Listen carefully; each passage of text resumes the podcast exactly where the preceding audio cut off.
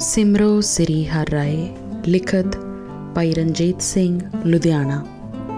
ਗੁਰੂ ਹਰਿ ਰਾਏ ਸਾਹਿਬ ਜੀ ਦੇ ਸਮੁੱਚੇ ਜੀਵਨ ਨੂੰ ਜੇ ਦੋ ਸ਼ਬਦਾਂ ਵਿੱਚ ਬਿਆਨ ਕਰਨਾ ਹੋਵੇ, ਤਾਂ ਉਹਨਾਂ ਨੂੰ ਨਿਰਭਉ ਤੇ ਨਿਰਵੈਰ ਹੀ ਕਿਹਾ ਜਾ ਸਕਦਾ ਹੈ। ਸਾਰੀ ਉਮਰ ਉਹਨਾਂ ਨੇ ਕਿਸੇ ਦਾ ਡਰ ਨਹੀਂ ਮੰਨਿਆ, ਕਿਸੇ ਨਾਲ ਵੈਰ ਨਹੀਂ ਕਮਾਇਆ, ਕਿਸੇ ਪ੍ਰਤੀ ਮਾੜਾ ਸ਼ਬਦ ਨਹੀਂ ਬੋਲਿਆ। ਅਜਿਹੇ ਗੁਣਾਂ ਨਾਲ ਭਰਪੂਰ ਗੁਰੂ ਹਰਿ ਰਾਏ ਸਾਹਿਬ ਜੀ ਦਾ ਪ੍ਰਕਾਸ਼ ਕੀਰਤਪੁਰ ਵਿਖੇ ਸਨ 1630 ਨੂੰ ਪਿਤਾ ਗੁਰਦਿੱਤਾ ਜੀ ਦੇ ਗ੍ਰਹਿ ਵਿਖੇ ਹੋਇਆ। ਕੀਰਤਪੁਰ ਨਗਰ ਵੀ ਬਾਬਾ ਗੁਰਦਿੱਤਾ ਜੀ ਨੇ ਗੁਰੂ ਹਰਗੋਬਿੰਦ ਸਾਹਿਬ ਜੀ ਦੇ ਹੁਕਮ ਨਾਲ ਵਸਾਇਆ ਸੀ। ਜਨਮ ਸਮੇਂ ਆਪ ਜੀ ਦੇ ਦਾਦਾ ਧੰਨ ਗੁਰੂ ਹਰਗੋਬਿੰਦ ਸਿੰਘ ਜੀ ਮਹਾਰਾਜ ਅੰਮ੍ਰਿਤਸਰ ਵਿਖੇ ਸਨ। ਆਪ ਨੇ ਉਸ ਸਮੇਂ ਬਚਨ ਕੀਤਾ ਕਿ ਵੱਡੀ ਚੀਜ਼ ਦਾ ਗਾਹਕ ਆਇਆ ਹੈ। ਖਬਰ ਮਿਲਦਿਆਂ ਹੀ ਗੁਰੂ ਹਰਗੋਬਿੰਦ ਸਾਹਿਬ ਕੀਰਤਪੁਰ ਵੱਲ ਚੱਲ ਪਏ। ਬਾਲਕ ਨੂੰ ਗੋਦ ਵਿੱਚ ਲੈ ਕੇ ਅਸੀਸਾਂ ਦਿੱਤੀਆਂ ਤੇ ਨਾਮ ਹਰ ਰਾਏ ਰੱਖਿਆ ਅਤੇ ਫਰਮਾਇਆ ਕਿ ਇਹ ਧਰਤੀ ਦਾ ਭਾਰ ਹੌਲਾ ਕਰਨ ਲਈ ਹੀ ਸੰਸਾਰ ਤੇ ਆਏ ਹਨ। ਗੁਰੂ ਹਰਗੋਬਿੰਦ ਸਾਹਿਬ ਜੀ ਹਰ ਰਾਏ ਜੀ ਨੂੰ ਹਰ ਵਕਤ ਆਪਣੇ ਨਾਲ ਰੱਖਦੇ ਤੇ ਆਪ ਹੀ ਉਹਨਾਂ ਨੂੰ ਪੜ੍ਹਾਈ ਲਿਖਾਈ, ਸ਼ਸਤਰ ਵਿਦਿਆ ਘੋੜਸਵਾਰੀ ਆਦਿ ਦੀ ਸਿਖਲਾਈ ਦਿੰਦੇ। ਜਦੋਂ ਕੀਰਤਨ ਹੁੰਦਾ, ਵਾਰਾਂ ਗਾਈਆਂ ਜਾਂਦੀਆਂ ਜਾਂ ਕਥਾ ਵਿਚਾਰਾ ਹੁੰਦੀਆਂ ਤਾਂ ਉਹਨਾਂ ਨੂੰ ਕੋਲ ਹੀ ਬਿਠਾਉਂਦੇ। ਹਰ ਰਾਏ ਜੀ ਹਰ ਵਕਤ ਸੇਵਾ ਲਈ ਤਤਪਰ ਰਹਿੰਦੇ। ਗੁਰੂ ਹਰਗੋਬਿੰਦ ਸਾਹਿਬ ਜੀ ਦੀ ਨਿਮਰਤਾ, ਦਲੇਰੀ, ਸਿੱਖਾਂ ਨਾਲ ਪਿਆਰ ਤੇ ਸੰਜਮ ਦੀ ਛਾਪ ਹਰ ਸਮੇਂ ਹਰ ਰਾਏ ਜੀ ਤੇ ਪੈ ਰਹੀ ਸੀ। ਆਪ ਗੁਰੂ ਜੀ ਦੇ ਹਰ ਬਚਨ ਉੱਤੇ ਪਹਿਰਾ ਦਿੰਦੇ।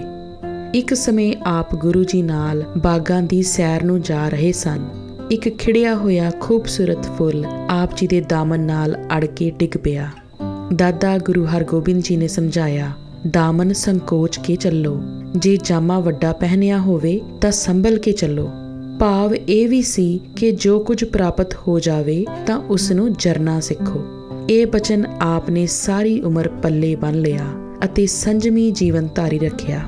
ਗੁਰੂ ਹਰਗੋਬਿੰਦ ਜੀ ਨੇ ਆਪਣਾ ਅੰਤਮ ਸਮਾਂ ਨੇੜੇ ਆਉਣ ਤੇ ਸੰਗਤਾਂ ਦੇ ਦੀਵਾਨ ਵਿੱਚ ਹੀ ਜੋਤੀ ਜੋਤ ਸਮਾਉਣ ਦੀ ਗੱਲ ਕਹੀ ਤੇ ਨਾਲ ਹੀ ਹੁਕਮ ਕੀਤਾ ਤਰੋ ਆਨੰਦ ਨਾ ਕੀਚੈ ਸ਼ੋ ਗੁਰਿਆਈ ਦੀ ਜ਼ਿੰਮੇਵਾਰੀ ਆਪਣੇ ਛੋਟੇ ਪੋਤਰੇ ਗੁਰੂ ਹਰ ਰਾਏ ਜੀ ਨੂੰ ਮਾਰਚ 1644 ਨੂੰ ਦਿੱਤੀ ਗਈ। ਉਸ ਵਕਤ ਆਪ ਦੀ ਉਮਰ 14 ਵਰੇ 2 ਮਹੀਨੇ ਦੀ ਸੀ। ਭਾਵੇਂ ਕਿ ਆਪ ਅੰਦਰ ਖੂਬੀਆਂ ਵੇਖ ਕੇ ਜ਼ਿੰਮੇਵਾਰੀ ਹੋਣ ਦਾ ਇਹ ਫੈਸਲਾ ਗੁਰੂ ਹਰਗੋਬਿੰਦ ਸਾਹਿਬ ਜੀ ਨੇ 3 ਸਾਲ ਪਹਿਲਾਂ 1641 ਨੂੰ ਹੀ ਕਰ ਦਿੱਤਾ ਸੀ। ਗੁਰਗੱਦੀ ਤੇ ਬਿਰਾਜਮਾਨ ਹੋਣ ਉਪਰੰਤ ਆਪ ਨੇ ਸੰਗਤਾਂ ਨੂੰ ਉਪਦੇਸ਼ ਦਿੱਤਾ। ਕਿ ਯਕੀਨ ਦੇ ਘਰ ਰਹੋ। ਸਤਨਾਮ ਜਪੋ। ਕਾਮ ਕ੍ਰੋਧ ਲੋਭ ਨੂੰ ਨੇੜੇ ਨਾ ਆਉਣ ਦਿਓ। ਸ਼ੁਭ ਕਰਮ ਕਰੋ ਤੇ ਮਾੜੇ ਕਰਮਾਂ ਨੂੰ ਨੇੜੇ ਨਾ ਆਉਣ ਦਿਓ। ਸੱਚੀ ਤੇ ਸੁੱਚੀ ਕਿਰਤ ਕਰੋ। ਨਿੱਕੀ ਨਿੱਕੀ ਗੱਲ ਤੇ ਝਗੜੇ ਨਾ ਕਰੋ। ਮਾਂ-ਬਾਪ ਦੀ ਸੇਵਾ ਵੀ ਭਗਤੀ ਦਾ ਰੂਪ ਹੈ। ਘਰ ਵਿੱਚ ਹੀ ਪ੍ਰਭੂ ਨੂੰ ਪਾਇਆ ਜਾ ਸਕਦਾ ਹੈ। ਮਨੁੱਖਾ ਦੇਹੀ ਦੁਰਲੱਭ ਹੈ। ਵਿਸ਼ੇ ਵਿਕਾਰਾਂ ਵਿੱਚ ਪੈ ਕੇ ਜੀਵਨ ਦੀ ਬਾਜੀ ਨਾ ਹਾਰੋ। ਨਾਮ ਜਪਣਾ ਤੇ ਗਿਆਨ ਪ੍ਰਾਪਤ ਕਰਨਾ ਧਰਮ ਦੇ ਮੁੱਖ ਅੰਗ ਹਨ। ਕ੍ਰਿਤ ਵਿੱਚੋਂ ਦਸਵੰਦ ਜ਼ਰੂਰ ਕੱਢੋ।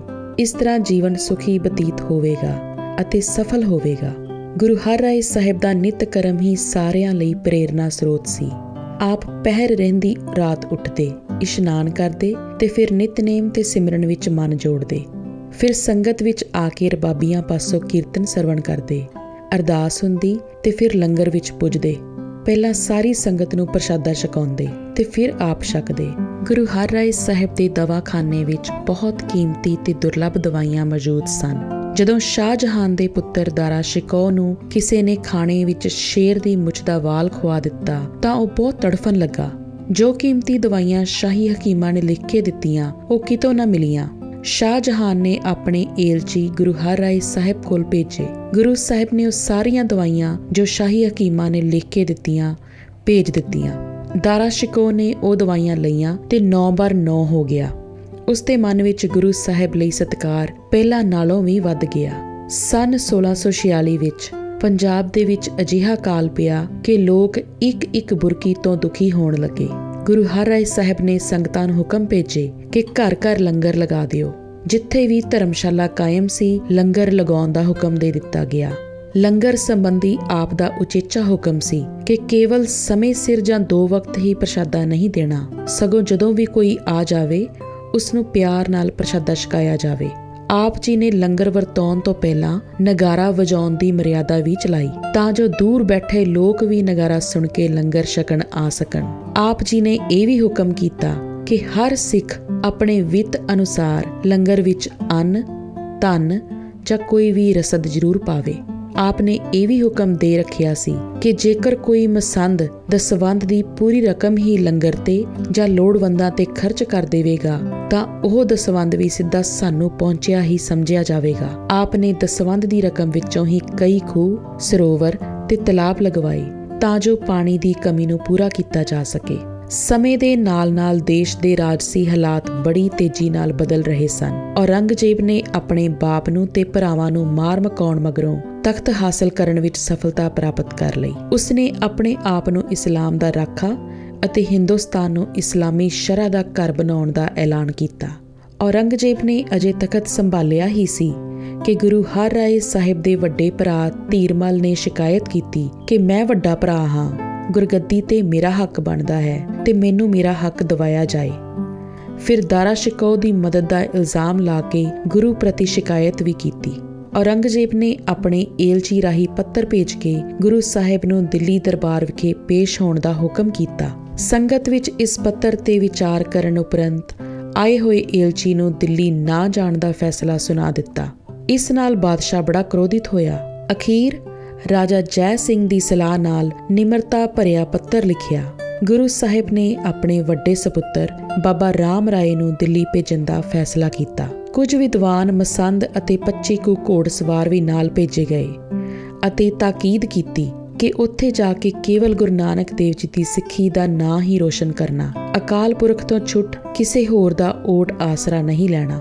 ਬਾਬਾ ਰਾਮ ਰਾਏ ਜੀ ਦੇ ਦਿੱਲੀ ਪਹੁੰਚਣ ਤੇ ਬਾਦਸ਼ਾਹ ਨੇ ਆਦਰ ਮਾਨ ਕੀਤਾ।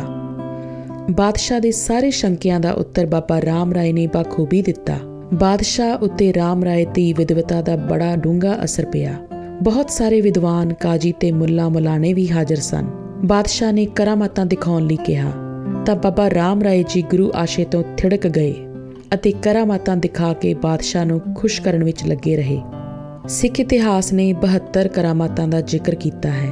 ਅਖੀਰ ਔਰੰਗਜ਼ੇਬ ਨੇ ਗੁਰੂ ਨਾਨਕ ਦੇਵ ਜੀ ਦੀ ਆਸਾ ਕੀ ਵਾਰ ਦੀ ਬਾਣੀ ਦੇ ਇੱਕ ਸ਼ਲੋਕ, ਮਿੱਟੀ ਮੁਸਲਮਾਨ ਕੀ ਪੇੜਾ ਪਈ ਕੁਮਿਆਰ ਦੇ ਅਰਥ ਪੁੱਛੇ ਬਾਬਾ ਰਾਮ ਰਾਏ ਵਰਗੇ ਵਿਦਵਾਨ ਲਈ ਅਰਥ ਸਮਝਾਉਣੇ ਕੋਈ ਮੁਸ਼ਕਲ ਕੰਮ ਨਹੀਂ ਸੀ, ਪਰ ਬਾਦਸ਼ਾਹ ਨਾਲ ਬਣਿਆ ਆਪਣਾ ਅਸਰ ਰਸੂਖ ਕਾਇਮ ਰੱਖਣ ਲਈ ਆਪਨੇ ਇਹ ਕਹਿ ਦਿੱਤਾ ਕਿ ਗੁਰੂ ਨਾਨਕ ਸਾਹਿਬ ਨੇ ਤਾਂ ਮਿੱਟੀ ਬੇਈਮਾਨ ਕੀ ਲਿਖਿਆ ਹੈ, ਪਰ ਲਿਖਾਰੀ ਦੀ ਗਲਤੀ ਨਾਲ ਮੁਸਲਮਾਨ ਲਿਖਿਆ ਗਿਆ ਹੈ। ਇਹ ਸੁਣ ਕੇ ਬਾਦਸ਼ਾਹ ਬਹੁਤ ਖੁਸ਼ ਹੋਇਆ। ਜਦੋਂ ਗੁਰੂ ਪਿਤਾ ਨੂੰ ਇਸ ਗੱਲ ਦਾ ਪਤਾ ਲੱਗਾ, ਤਾਂ ਆਪ ਨੇ ਹੁਕਮ ਭੇਜ ਦਿੱਤਾ ਕਿ ਅੱਜ ਤੋਂ ਬਾਅਦ ਰਾਮ ਰਾਏ ਸਾਡੇ ਮੱਥੇ ਨਾ ਲੱਗੇ, ਜਿੱਧਰ ਮੂੰਹ ਹੈ, ਉਧਰ ਹੀ ਚਲਾ ਜਾਵੇ।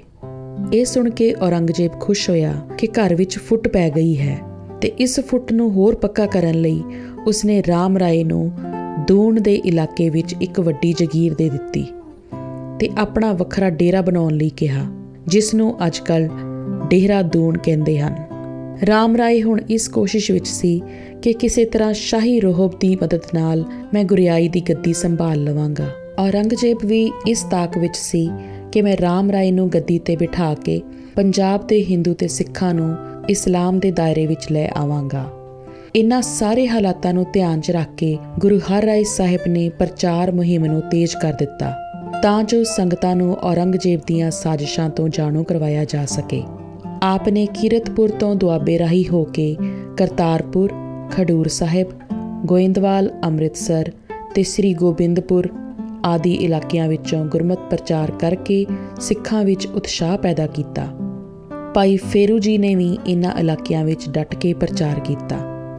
ਇਸ ਤੋਂ ਬਾਅਦ ਆਪ ਨੇ ਮਾਲਵੇ ਦੇ ਇਲਾਕੇ ਵਿੱਚ ਪ੍ਰਚਾਰਕ ਦੌਰੇ ਸ਼ੁਰੂ ਕੀਤੇ।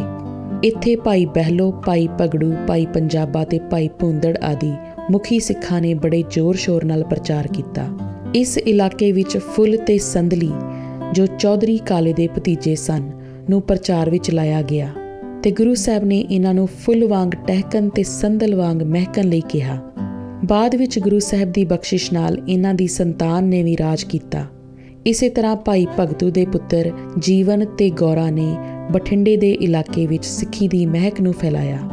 ਪੋਠਾਹਾਰ ਵੱਲ ਕਾਬਲ ਤੋਂ ਘੋੜਿਆਂ ਤੇ ਮੇਵਾ ਦਾ ਵਪਾਰ ਕਰਨ ਵਾਲੇ ਸਿੱਖ ਵੀ ਨਾਲ-ਨਾਲ ਸਿੱਖੀ ਦਾ ਪ੍ਰਚਾਰ ਕਰਦੇ ਰਹੇ।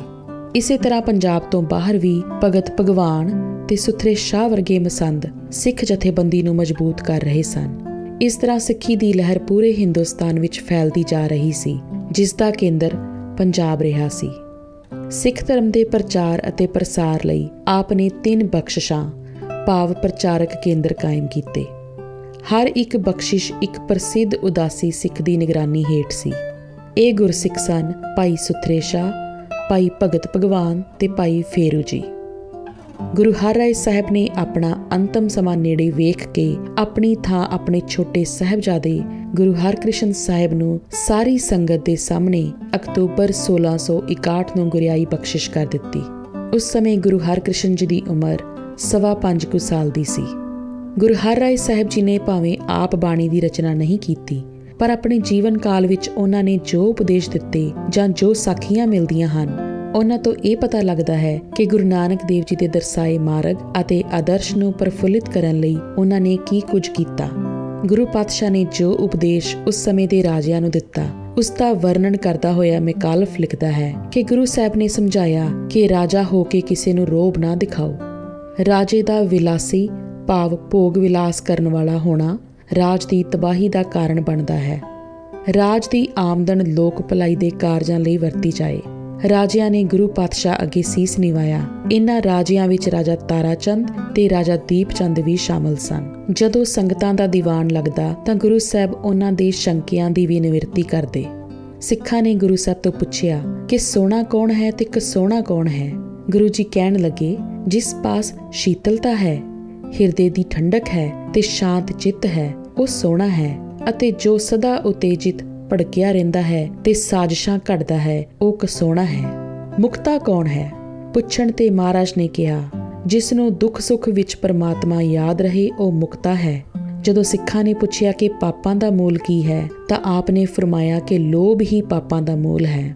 ਸਿੱਖਾਂ ਨੇ ਪੁੱਛਿਆ ਕਿ ਕਿਹੜੀ ਅਰਦਾਸ ਕਬੂਲ ਹੁੰਦੀ ਹੈ, ਤਾਂ ਗੁਰੂ ਸਾਹਿਬ ਨੇ ਕਿਹਾ ਕਿ ਜੋ ਅਰਦਾਸ ਸ਼ੁੱਧ ਹਿਰਦੇ ਨਾਲ ਕੀਤੀ ਜਾਵੇ ਤੇ ਸਭ ਦੇ ਭਲੇ ਲਈ ਹੋਵੇ, ਉਹੀ ਥਾਈ ਪੈਂਦੀ ਹੈ।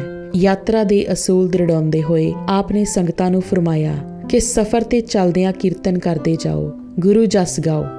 ਹਾਸਾ ਠੱਠਾ ਨਾ ਕਰੋ ਪੜਾ ਕਰਦਿਆਂ ਦੀਵਾਨ ਸਜਾਓ ਅਤੇ ਗੁਰੂ ਉਪਦੇਸ਼ ਤੇ ਬਾਣੀ ਨੂੰ ਸੁਣੋ।